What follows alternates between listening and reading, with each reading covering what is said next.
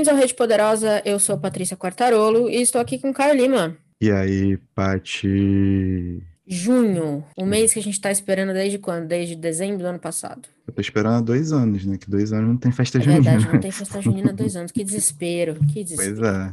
Graças a Deus. Esse ano Inclusive, tem festa junina. já fui ao mais cinco, tá? Só pra avisar. Eu também, tem uma, tem uma igreja aqui do lado de casa. Eu nunca vou na igreja, mas a festinha de junina, tô lá, todo fim de semana. A usurpadora de junho. É isso. É isso.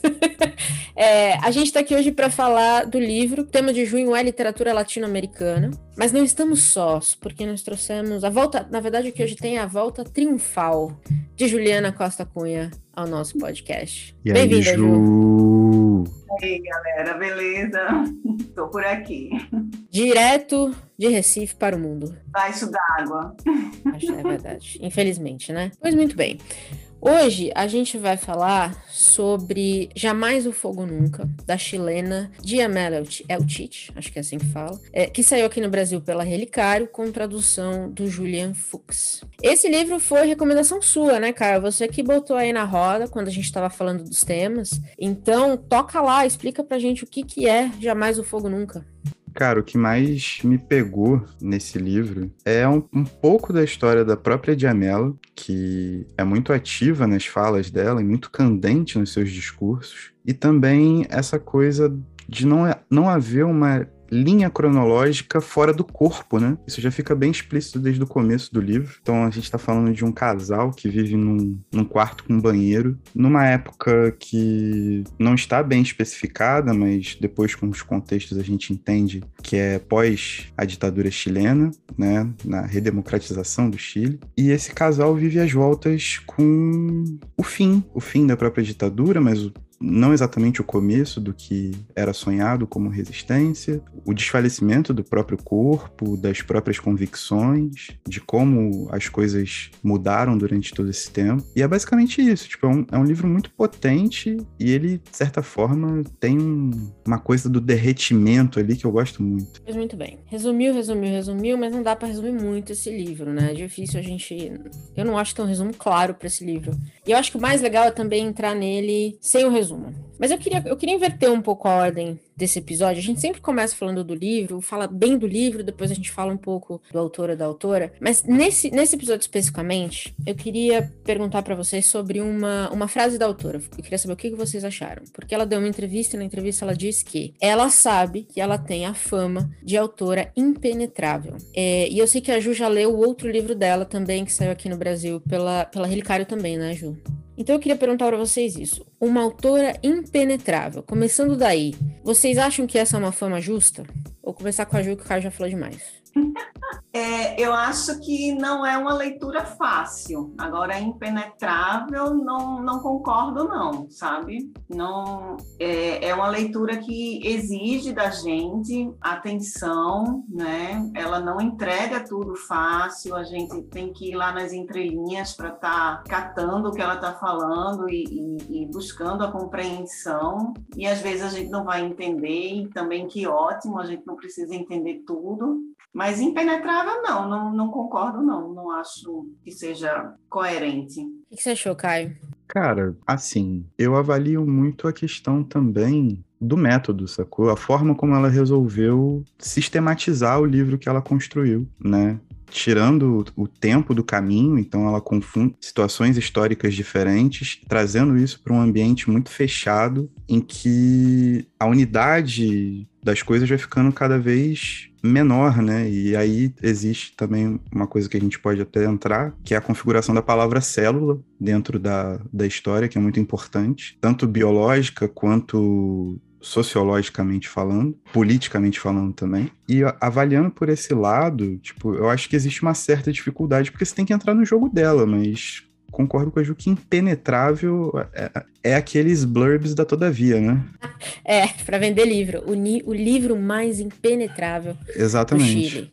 É isso mesmo. É, mas eu acho que, o, pra mim, o que, a, o que a Ju falou também faz muito sentido. Que, assim, ela não te dá quase nenhum contexto para essa história, né? Se eu não me engano, e, e, pode ser que eu já li o livro faz algumas semanas e pode ser que, que tenha sido da minha cabeça, mas se eu não me engano, Chile e Pinochet, as palavras não aparecem no livro. Então, se não. você não vai entender o contexto da autora, poderia ser em qualquer ditadura. Poderia ser no Brasil, poderia ser um casal brasileiro, certo? Ela cita Franco, que não tem nada a ver com a América Latina. Então, assim, é, eu, eu comecei, eu, eu tive uma, uma estranheza começando esse livro, sabe? Para entender essa questão de, de tempo e lugar, até você pegar realmente, você tem que entender um pouquinho mais de contexto. E também, se você não tem essa contextualização de as ditaduras latinas e como elas foram, é capaz de você perder metade do livro. Então, eu acho que ela exige do leitor bastante para ler esse livro, sabe? Eu não sei, eu fiquei com essa impressão. Não, não, tô, não há uma reclamação, estou só dizendo que ela exige que você venha preparado a ler esse livro com uma cabeça aberta o suficiente para ler esse livro. É justo? Tem uma questão interessante, assim, como eu havia lido antes o Forças Especiais, eu entrei nessa leitura do Jamais o Fogo Nunca muito mais facilmente, sabe? O Forças Especiais foi uma leitura que me exigiu bastante, assim, porque é, uma, é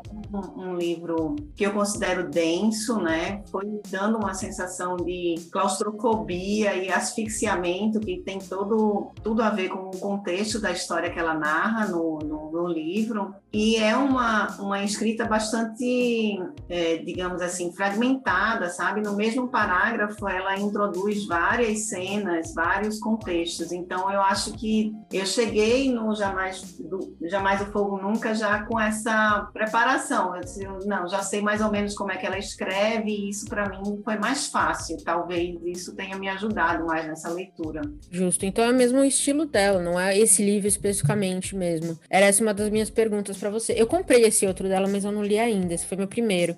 E eu fiquei pensando se realmente esse é o estilo dela de escrever, de, de... parece muito um estilo de alguém que tá escrevendo é, quase que as coisas jorrando dela, né? E ela vai só botando no papel. Eu tive essa impressão em alguns momentos quando a, a protagonista sai falando coisa, sabe? Ela lembra coisa, ela fala do filho, e aí chega uma hora que você não sabe se o filho tá vivo ou não, o que que aconteceu. Eu, eu sentia quase como em alguns momentos isso, alguém que tá falando pra, sabe, quase sem parar para respirar, assim. Então, pelo que eu entendo, é um estilo clássico dela né? É um padrão dela. É, eu acho que sim, né? No Forças Especiais, dentro do mesmo parágrafo, ela vai inserindo, ela está contando a história, um contexto específico, ela dá uma vírgula e insere um monte de, de nomes de armas ou de balas ou de gases Daqui a pouco ela dá outra vírgula e ela continua o que ela estava contando lá em cima. Então, ela, ela usa muito dessa, eu acho, desses, desses jogos de, de, de escrita, né, na, na, narrativa. Me faltou a palavra agora, mas enfim, esse contexto literário mesmo, né? Alimentado, acho que explica bem. Eu tenho uma impressão que é complementar a de vocês, mas eu acho que ela também trabalha muito em cima de um certo nível de talvez uma paranoia, sacou? A forma como ela vai lembrando as coisas e a sensação de medo que ela vai narrando, às vezes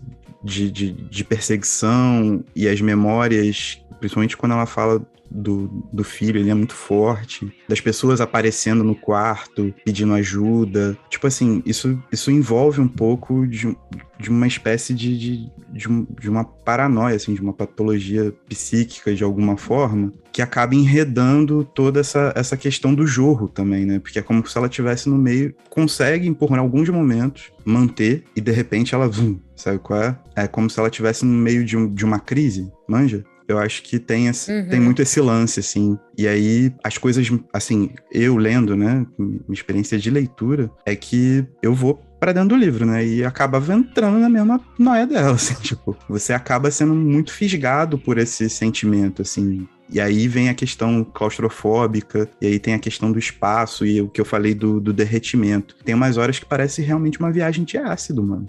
Porque a história principal, é, a gente vai acompanhar a narradora e o marido, o companheiro, eles não têm nome, né? Também isso é importante no livro, que é, de novo, pode ser em qualquer um, em qualquer lugar. E a gente vai entendendo que os dois faziam parte de um grupo anti-ditadura, né? Então, talvez aí um grupo é, guerrilheiro. E também fica, em algum momento, subentendido que os dois chegaram a ser presos e possivelmente torturados né? E, e, o cara me parece que saiu pancado, completamente pancado da situação como um todo, né? Ele é um cara meio turrão, ele parece que tá tendo dificuldades em, em, se relacionar com ela, ou ela vê dessa forma, né? Porque é ela que narra, então a gente vai partir do pressuposto da, da visão dela. Mas também isso pode ser, essa fragmentação, literalmente, assim, o, o a pessoa que foi torturada, que passou por questões inimagináveis, que simplesmente apaga isso da memória e de repente volta do nada. Acho que entraria muito nessa questão que você falou, Caio, que da, da, de um surto de ácido. No caso, talvez a memória vem e vai, assim, a memória que você não quer ter. Às vezes me dava essa impressão que ela falava coisas que ela não,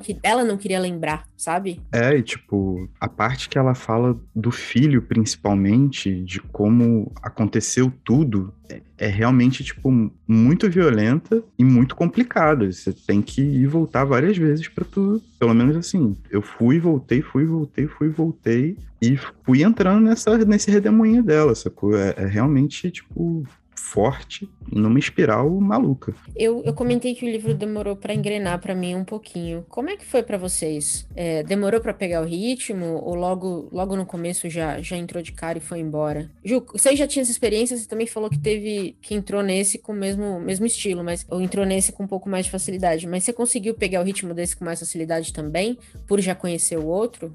Sim, eu acho que sim. Agora, é, eu acho que este me impactou menos do que o outro ou, ou Forças Especiais, eu, eu fiquei mais impactada com a leitura. Né? Esse não, não me pegou tanto, assim, embora eu considere um puta livro sabe? Mas eu acho que pela narrativa mesmo, a forma como ela foi contando a história, o Forças Especiais me chamou mais, me puxou mais para dentro, me trouxe mais essa sensação que no Jamais tem, que é da claustrofobia, dessa angústia, desse vazio das personagens, né? Dessa sensação de é, eu não tenho, não tenho perspectiva, eu não tenho o que fazer, tudo, tudo me foi tirado. Parece que na história do, do Jamais a, a questão da célula, né? Ela, ela cita muito a história da célula, de como ela foi construída, de como passou a ser, a ser uma, uma célula referência e depois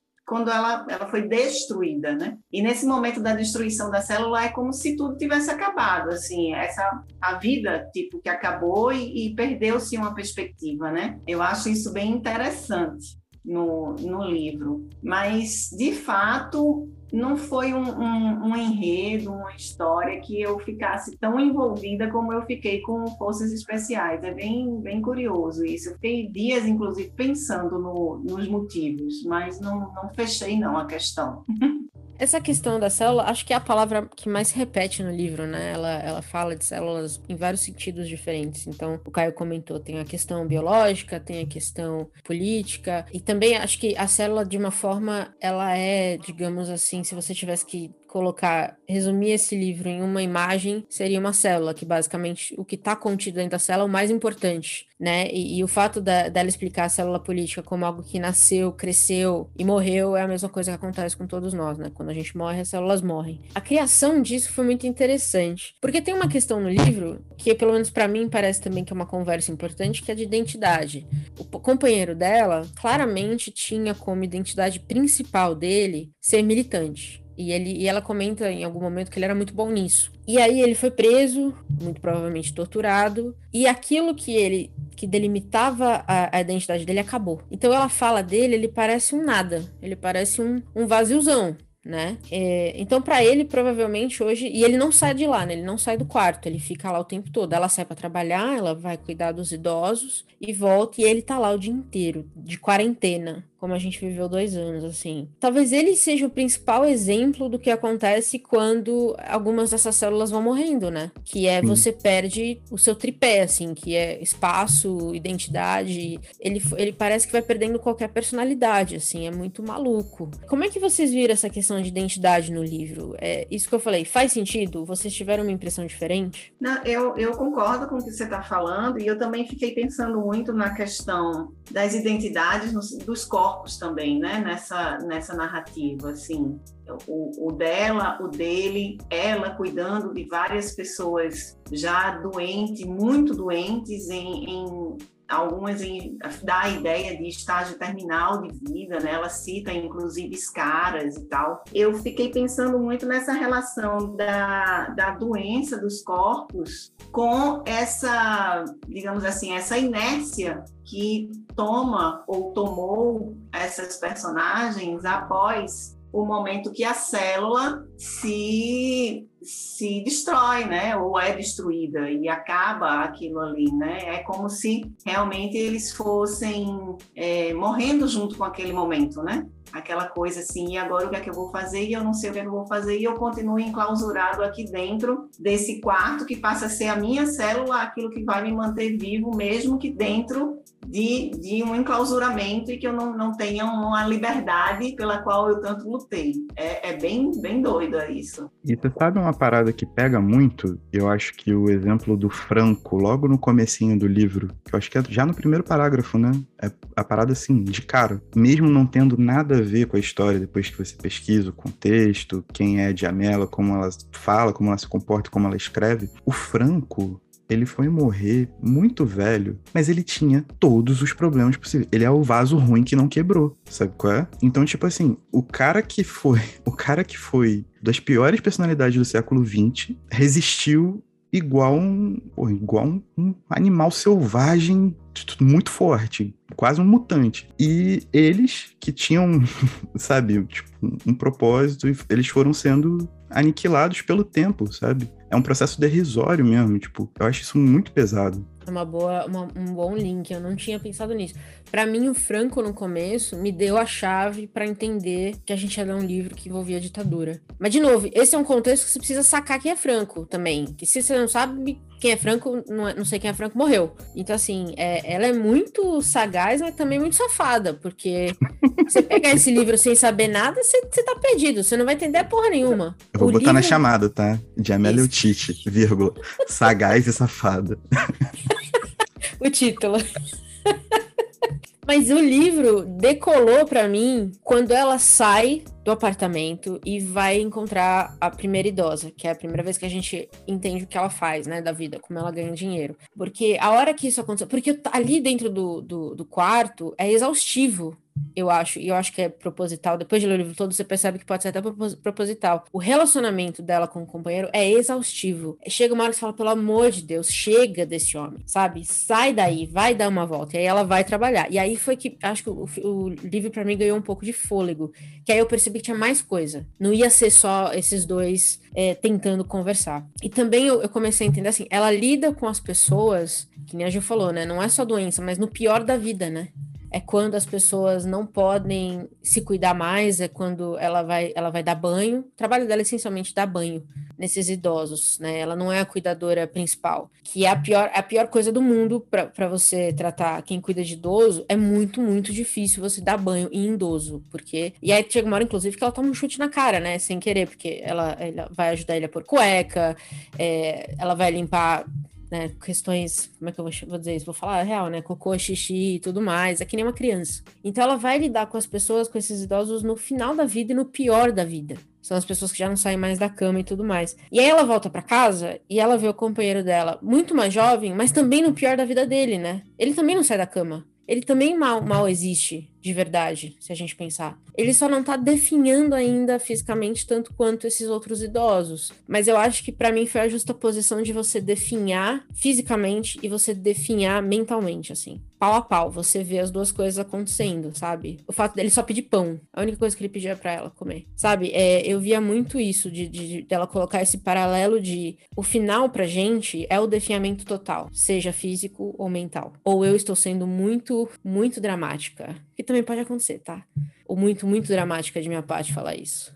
Eu acho que tem um ponto aí na, nessa, na personagem, na mulher, que me chamou muito a atenção com relação às questões que ela aborda do papel da mulher dentro dessa luta né, contra a ditadura e, e na célula e os papéis que ela acabava desenvolvendo, que sempre foram papéis, digamos assim, subalternos, né, menores, que ela nunca avançava, e isso sempre ficava delegado aos homens, e no caso ao, ao, ao companheiro dela, com quem ela dividia a, a história. E esse lugar do cuidado, né, onde a mulher estava sempre sendo colocada. É, e me fez refletir muito sobre essas questões também, mesmo dentro da própria esquerda e tal, essa, essa coisa do, do machismo, para mim, ficou muito forte na, no, no texto como um todo, sabe, na narrativa dessa personagem, na, na construção que ela vai fazendo, que a autora foi fazendo dessa, da personagem feminina. Mas quanto ao que você estava falando, eu concordo com isso, assim, eu acho que tem essas duas formas de ir definhando, né, na história, assim, do, do corpo e da mente, diante de todas as, as pressões que foram vivenciadas. E no caso dela, eu acho que pesa muito essa narrativa do, da, da questão machista dentro do, do contexto da ditadura e do contexto da militância. Justo. E como mulher dele também, porque ela sustenta ele, né? Ela cuida dele. Ou seja, a ditadura acabou, a célula morreu, mas ela ainda é responsável por ele. E acho que, acho que é, é, muito bem colocado, é verdade. A posição que ele assume ante ela, tipo, em frente a ela, sempre é uma posição muito agressiva também, né? Porque ele sempre tira ela pra burra. Quando ela foi xingada de stalinista, ele falou, tipo, bem feito, sacou? Sendo que, tipo, existem também as duas posições diferentes ali, dentro desse contexto chileno, que é uma posição reformista, que é a que ele assumia e defendia com todas as, as coisas, com todas as forças, e ela tinha uma posição mais revolucionária, só que ela nunca era ouvida, né? Então, tipo, e, e o cara sempre jogando pesado pra cima dela, tipo, as falas são muito pesadas, realmente, tipo, de, de, de, de apequenamento intelectual mesmo, sabe? É uma parada ele é que é. Mesmo. Ele é um bundão mesmo. Demais, pô. É uma agressão absurda. E, assim, né, quando a gente recorre ao, ao externo e, e, tenta ver um pouco, pesquisar um pouco das falas da própria Diamela em relação a isso, tipo, é realmente o, o, o sentimento e a percepção e as ocorrências que ela encampava em relação aos movimentos de, de, esquerda, realmente, como eles aconteciam, né? Essas células, como elas eram organizadas. Então, eu até coloquei lá no, nas anotações, né? Tipo, se um reformismo não era uma manutenção de status quo, porque dentro da, da, da, própria forma como eles idealizavam essas reformas, ela continuava subalterna, pode crer. E isso acontecia. Aí a questão da célula fica cada vez mais importante, né? Do macro pro micro, dentro da casa dela, dentro daquele quarto com banheiro, era o que acontecia. Ela não tinha outra experiência senão essa. E aí vem toda a parte, tipo, traumática da coisa mesmo, porque é uma agressão, tipo, são múltiplas agressões. Culminando na história do filho, né? Que ele deu a última palavra e Perfeito. ela aceitou, e, e, ela não tinha o que fazer, ela ficou e não, não teve como salvar a criança. Por uma paranoia dele, forçou a mão e segurou ali até os últimos as últimas consequências. E, e ela e dá para ver no livro que é, é, é, talvez o grande trauma dela seja esse, né? Ela não comenta muito sobre quando ela foi presa e provavelmente torturada, mas a história do filho vai e volta algumas vezes na história, né? Ela é, apontou às vezes da gente achar que tem um momento que ele tá vivo ou não tá, porque talvez ele esteja imaginando. Acho que entrar nessa parte do surto que, que você comentou, que acho que faz todo sentido.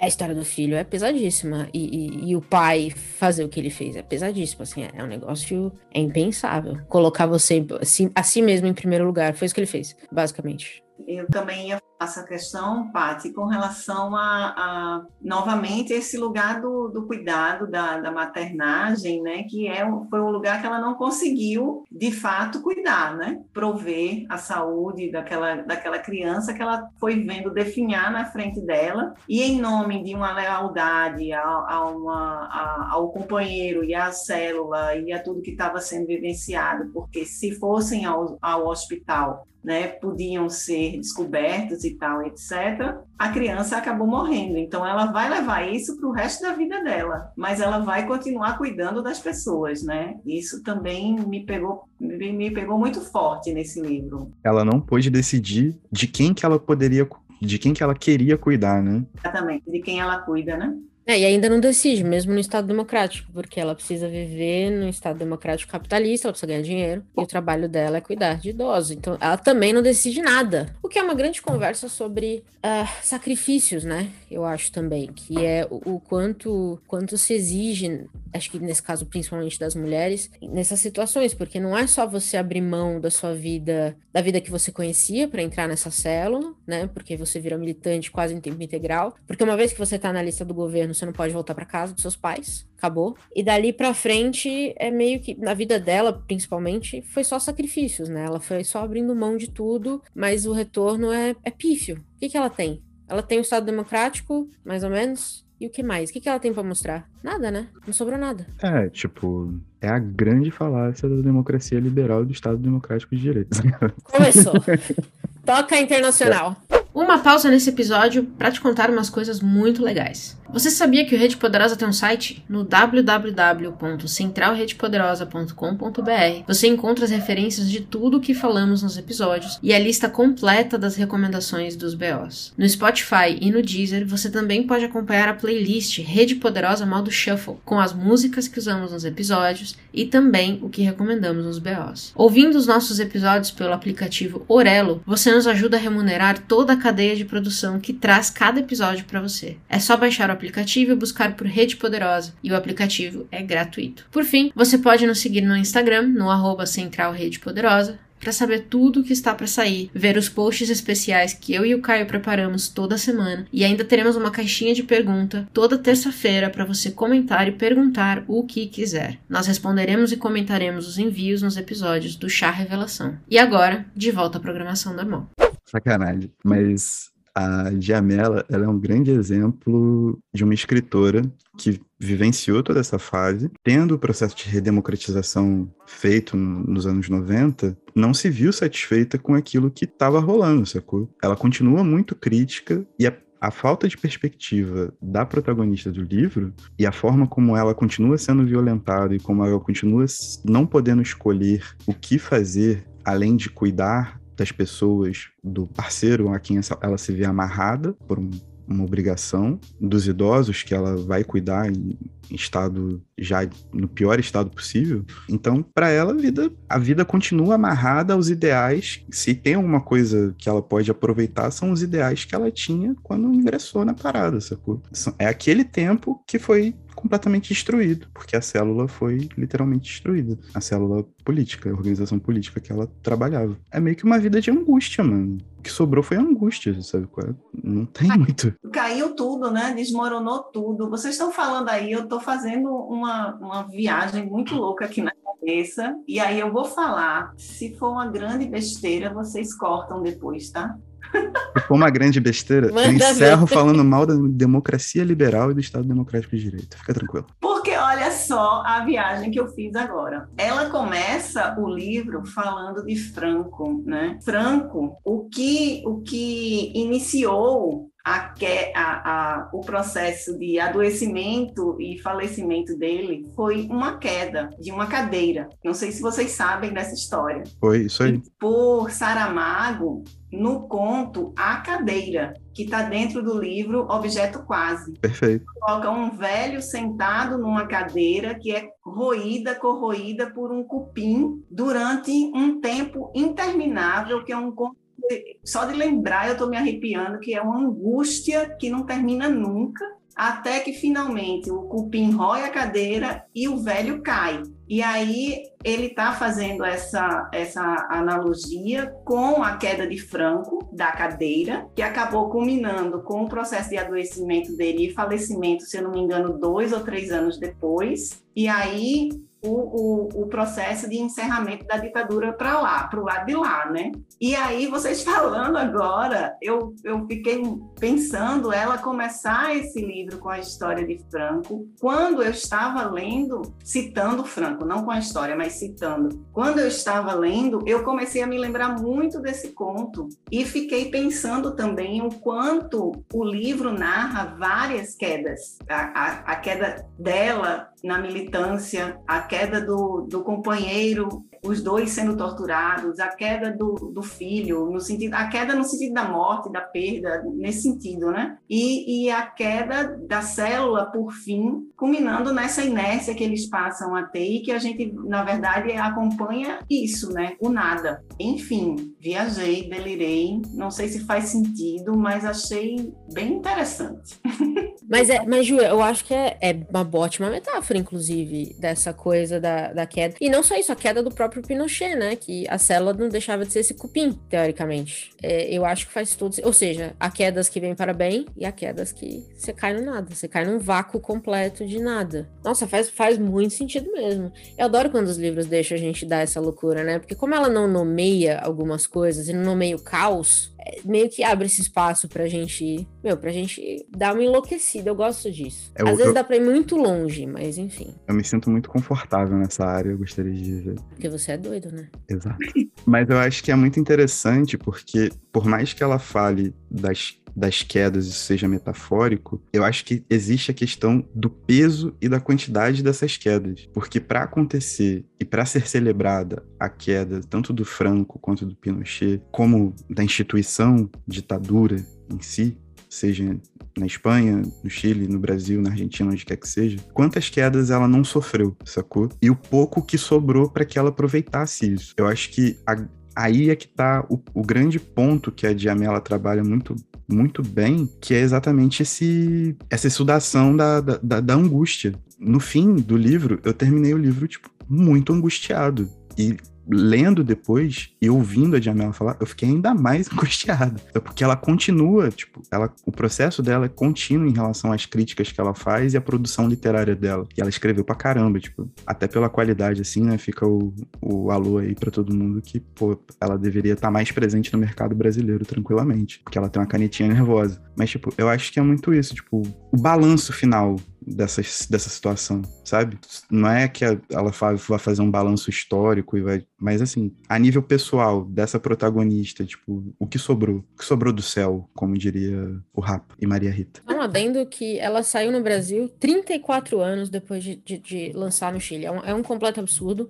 Mais uma vez, o Brasil como se não existisse na América Latina, né? Completamente isolado. É, é ridículo. A Relicário ainda bem cumprindo aí um papel muito bom. Esse livro, pelo menos, só demorou 10 anos, olha só. Eu, eu queria levantar uma outra bola aqui, agora que, que o Caio estava comentando sobre isso. No prólogo do, do Fux, ele começa fazendo algumas perguntas, né? Pode o subjugado falar, pode o oprimido falar, pode o desiludido falar, pode o derrotado falar. Então ele usa subjugado, oprimido, desiludido e derrotado. Mas a ditadura acabou. Os militantes não ganharam. A gente pode começar a tocar internacional de novo aqui? Eu posso editar? Põe, põe de fundo, põe de fundo. Posso, posso falar mal da democracia liberal, do Estado Democrático de Direito e dos males do neoliberalismo para a sociedade latino-americana a partir do fim das ditaduras? Ah, eu dei a deixa, né, cara? Eu dei a deixa. Mas o meu ponto é, ele usa esses quatro adjetivos específicos. Eu lembro, eu, eu deixei para ler o prólogo depois do livro. Recomendo, inclusive, que todo mundo faça isso, porque eu acho que dá um pouco mais de peso. Mas é muito maluco você imaginar que eles conseguiram o que eles queriam. Eles derrubaram a ditadura. E ainda assim você pode dizer que eles são subjugados, oprimidos, desiludidos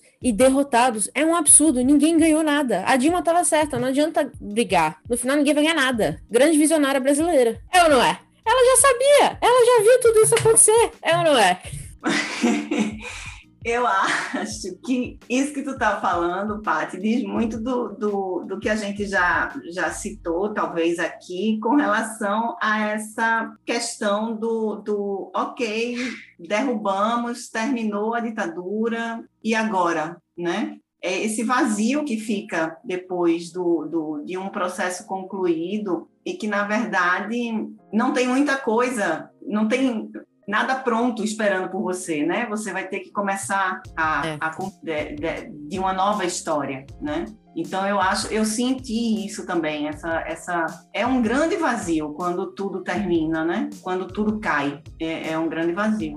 Eu penso que também existe um grande vazio por um grande esvaziamento, sacou? Porque, tipo, as ditaduras na América Latina, elas só acabaram depois de um, de um processo de obliteração das forças opositoras reais, sacou? É, todo o envolvimento para os processos de redemocratização dependeram de grandes acordos com as entre aspas, elites nacionais de cada país, fora acordos internacionais também. Então, tipo, como as próprias ditaduras tiveram interferência internacional, isso é sabido, né, de literatura básica. Mas acaba que, tipo, essa institucionalidade desse, desse processo democrático que a gente vive ainda, aparentemente, não sei até quando, semana que vem ou amanhã, acaba ficando muito superficial, tendo em vista a protagonista do livro, que era uma pessoa que trabalhava de uma maneira radical. Ela, por si só, né, puxando para essa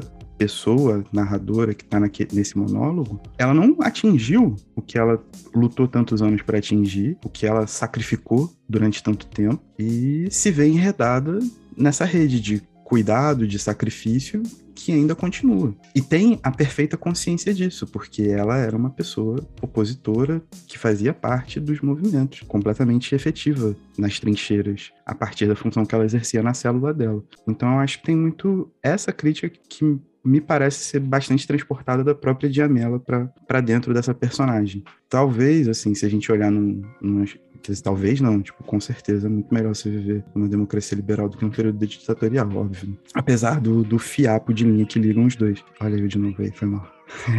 Mas, em se tratando do livro, essa personagem vê muito pouca coisa mudar para ela, porque ela continua vivendo escondida. As, as forças de segurança, as forças de inteligência, elas estão baseadas em pilares muito similares, então ela continua, tipo, tendo medo, ela continua forçada às mesmas violências, basicamente. É, acaba sendo, tipo, uma transição muito, muito pueril, assim. E acho que eles serem anônimos aumenta essa angústia, né? Porque, assim, ninguém nunca vai chegar neles dali 10 anos e falar, porra, obrigado por todo o trabalho que vocês tiveram, tudo que vocês sacrificaram para eu poder ir lá votar hoje. Não vai acontecer, né? Ninguém vai saber nunca do, de. É, é, como a gente fala hoje, né? A gente tem presos. A gente tem desaparecidos políticos até hoje, que a gente não sabe onde estão os corpos, a gente tem covas surgindo do nada, que a gente não. que a gente. Enfim. Ou seja, ainda tem muito anônimo que, que sacrificou muita coisa, e aí falando bem mais de Brasil, que sacrificou muita coisa aqui e que a gente nunca vai saber quem são. Então acho que também vem essa angústia de você não poder, de você ser nada de nada para ninguém. Você não ter o direito à memória, né? Acho que o livro todo é isso, né, cara? É o que, que é a memória? O que é a memória? Pronto, agora eu vou entrar, eu vou entrar num, num, num buraco agora. Oi, Caio. Agora só vai ser só por Deus. Vocês estão falando e eu tô me lembrando da epígrafe do livro, gente. É o poema do, do, do, do, do, do Valejo, sim. Perfeito. E eu acho que é uma chave bem interessante para isso que vocês estão falando, né? Bem, bem legal. É, jamais o fogo nunca fez melhor seu papel de morto frio, né? Essa epigrafia é sensacional. Ela, depois que você lê o livro, você faz, nossa, ela me contou quase o livro todo aqui. é muito, muito bom, muito incrível. Total. Mas eu acho que é isso mesmo, Ju. É, ela, ela, inclusive, escolheu a dedo, né, o trecho do poema, porque. E realmente dá, dá toda. Morto frio. É isso. Puta merda. É muito louco, porque esse é um livro que quanto mais eu falo dele, melhor ele fica. Na real, eu li, eu gostei, eu, eu fiquei meio que nem a Jo, gostei do livro, achei um puta livro. Mas eu não diria que foi um dos meus livros preferidos. Mas quanto mais a gente tá aqui conversando, a gente tá secando umas coisas específicas, você começa a entender o que, que ela fez de verdade, o que, que ela criou aqui. É, é como se fosse uma cebola. Cada coisa que você fala é uma camada que você tira e vai só doendo mais, assim. Eu acho que é, é por isso que é tão massa também conversar sobre livros, né? A, a, as experiências de leitura da gente, porque eu também saio dessa conversa com. Eu entrei dizendo, não foi um livro que me pegou tanto quanto outros Forças Especiais, mas veja a, as, aonde nós fomos, onde a gente foi no diálogo, né? E isso foi crescendo e até toda aquela metáfora que eu fui construindo e estou aqui pensando nela até agora. Então, é um livraço, é um, é um grande livro. E veja assim, né, que tipo, mais uma autora latino-americana que a gente traz a gente que já teve Melchor, a gente que já teve a Selva Almada, Ariana Harvix, a José Maria Ferrada, agora a Diamela, todas elas assim com construções e com um entendimento e, e, uma questão dialógica muito importante nos livros que elas construíram. E em especial esse da Diamela ele causa um efeito muito diferente dos outros né?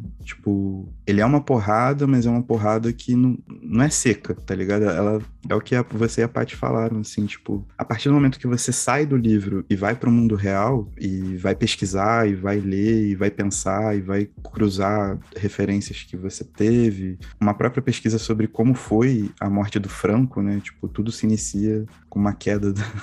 uma queda na cadeira, sabe? A ruína é, é a coisa mais boba do mundo, que na verdade não é uma ruína, né? Tipo, mas as coisas vão linkando e vão fazendo esse, esse encadeamento e vai ficando cada vez maior, tá ligado? Esse livro, a partir do momento que eu terminei, ele foi ficando muito grande, ele foi ficando muito maior do que o momento, assim. Eu acho que isso, inclusive, vai repercutir na visão do futuro que a gente vai ter sobre o podcast, sobre esse episódio, no caso. Sei lá, ano que vem, por exemplo, a gente vai revisitar mais autoras latinas e vai falar, pô, ano passado a gente falou sobre a Diamela, vai ouvir uma, um trechinho ou outro para tentar fazer alguma coisa e a gente vai falar, puta, mas hoje eu tenho uma percepção ainda mais para frente dessa parada, tá ligado? A sensação que esse livro me dá é essa, tipo, ele vai se arrastando como a própria personagem, tá ligado? Porque ele se arrasta através de uma angústia também. E nessa lista toda que você falou aí, eu colocaria a Gabriela Cabeção Câmara, de, de Tineron, a Mariana Henriques e a Samantha Schweblin, e eu acho que toda essa literatura contemporânea latina, principalmente escrita por autoras,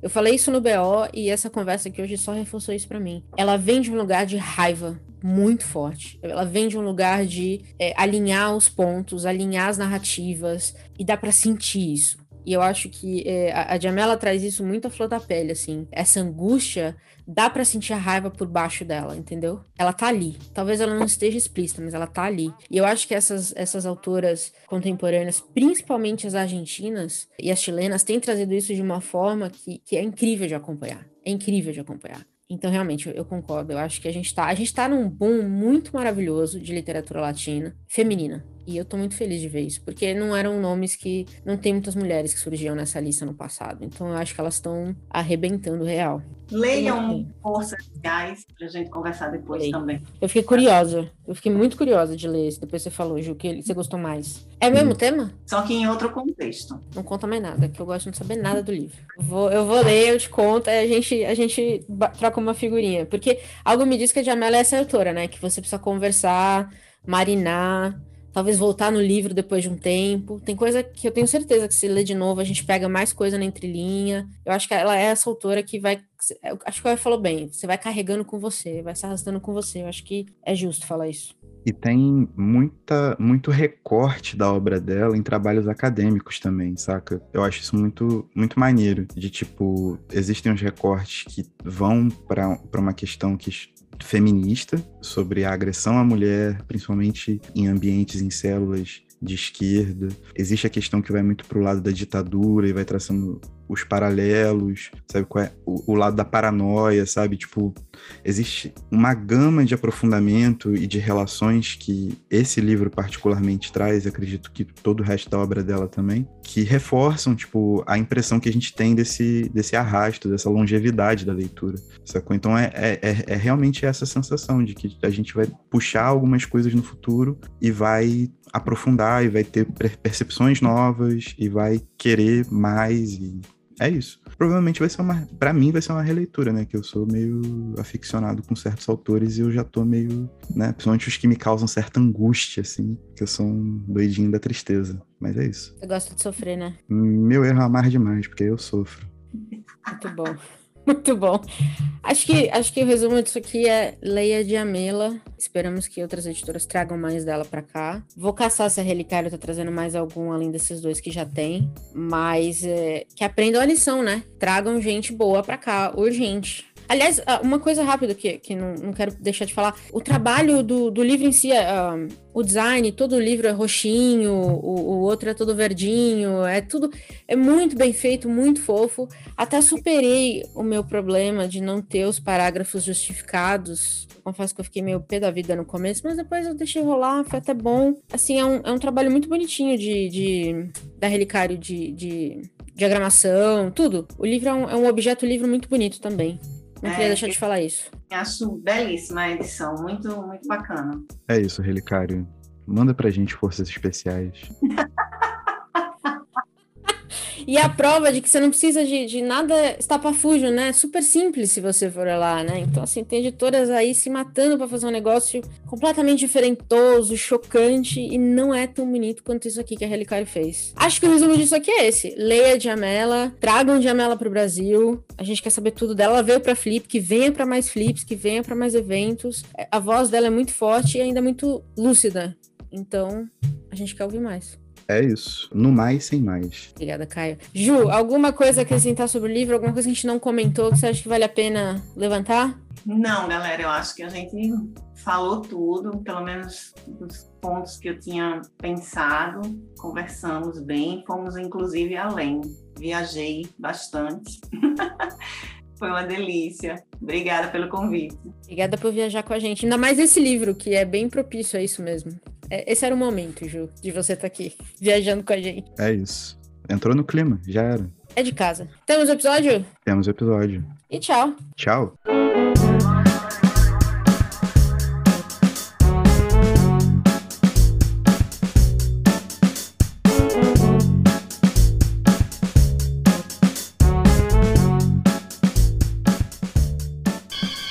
Want you to know the power of the underground. We'll fight alone, just as we used to do in those days. All right. Fight just like we used to do.